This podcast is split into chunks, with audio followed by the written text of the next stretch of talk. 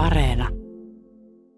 Kaunissaari on tällä hetkellä vähän niin kuin tyhjä taulu, että nyt siinä on satama ja se alkaa olla kunnossa ja sitten siinä on se satama kenttä, missä on nämä meidän vanhat palvelurakennukset ja nekin alkaa olla jo vähän niin kuin tiensä päässä, niin nyt olisi niin kuin hyvä hetki lähteä rakentamaan ihan melkein niin kuin puhtaalta pöydältä uudestaan tota, niin koko, koko sitä satamaa ja satama-aluetta ja niitä palveluita sinne. Ja... Näin visioi Pyhtään tekninen johtaja Janne Kaulio. Mallia on otettu lännestä esimerkiksi Nauvosta, jossa on vaatekauppoja, suppilautojen vuokraamista ja ravintoloita satamassa.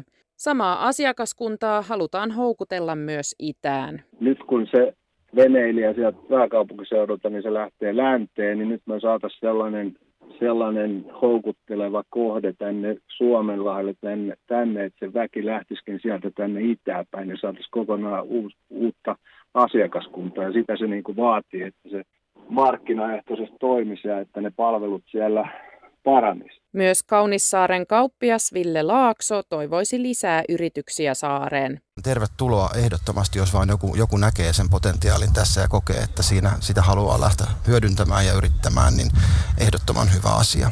Eli sä et ole sitä mieltä, että kun tämä on tämmöinen idyllinen paikka, että jos tänne ruvetaan pykäämään jotain oikein hienoa, niin se ei haittaa? No varmaan sitten taas kunnan kaavoittaja osaa, osaa tota noin, niin hallita sitä prosessia, että, että se mikä tänne mahdollisesti joskus rakentuu, niin se sitten sointuu ja sattuu maisemaan. Kertoi kauppias Ville Laakso Maija Tuunilalle.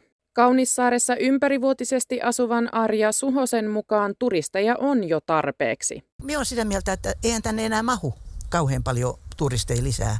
Että täällä on nyt jo, ollaan se, niitä on nyt jo niin, niin sanotusti liikaa valitettavasti, että ei kapasiteetti riitä hoitamaan, palvelemaan Myöskään kesäasukas Sanna Turoma ei toivoisi suuria uudistuksia. Se varmaankin se näkökulma on niin juuri veneilijöiden ja vierailijoiden turistien, sellaisten turistien, jotka tulee omalla veneellä.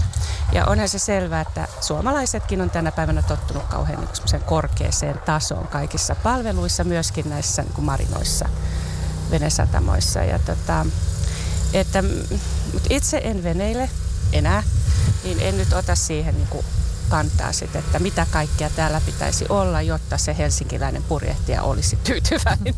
ja mä sanoisin näin, että se varmaan riippuu vähän helsinkiläisestä purjehtijastakin. Mutta tota, olen toki, siis kyllä meillä on tuttuja, jotka tulee tälle veneellä ja, ja on, on perhepiirissäkin sellaisia, että olen nyt kuullut kaikenlaista, että mikä olisi hyvä. Mutta että nythän tätä on valtavasti kehitetty tätä satamaa. Eikä enemmänkin mä ajattelisin sitä, että, että et minusta tämä, niin jos ajattelee saaren ekosysteemi, niin mun mielestä tätä niin just kesäasutusta, niin mekin siis rakensimme semmoiseen niin äh, ihanaan metsään. Ja nyt me ollaan siellä, tavallaan me on pilattu se metsä sillä kohtaa, mihin me itse sen ihmisen jäl- jäljen panimme. Et kyllä mä niin kuin toivoisin, että siinä kunta ajattelisi tämmöisiä niin kuin ekologisia näkökulmia ja, ja sitten kun on turisteja ja vierailijoita, niin kaikki kunnioittaisi tätä kaunista, kaunista saarta ja tämän niin kuin suhteellisen herkkää maastoa. Aminalaiset Juho ja Ristiina Metsänen ovat yöpyneet veneessään Kaunissaaren satamassa. Heidän mielestään palvelut ovat riittävät pientä yksityiskohtaa lukuun ottamatta. Joo, tässä on palvelut ihan suihkut ja vessat on tuossa. Kaikki on hyvin. Ravintolapalvelut on hyvät ja sitten täällä on joskus jopa pääsee tanssaamaankin.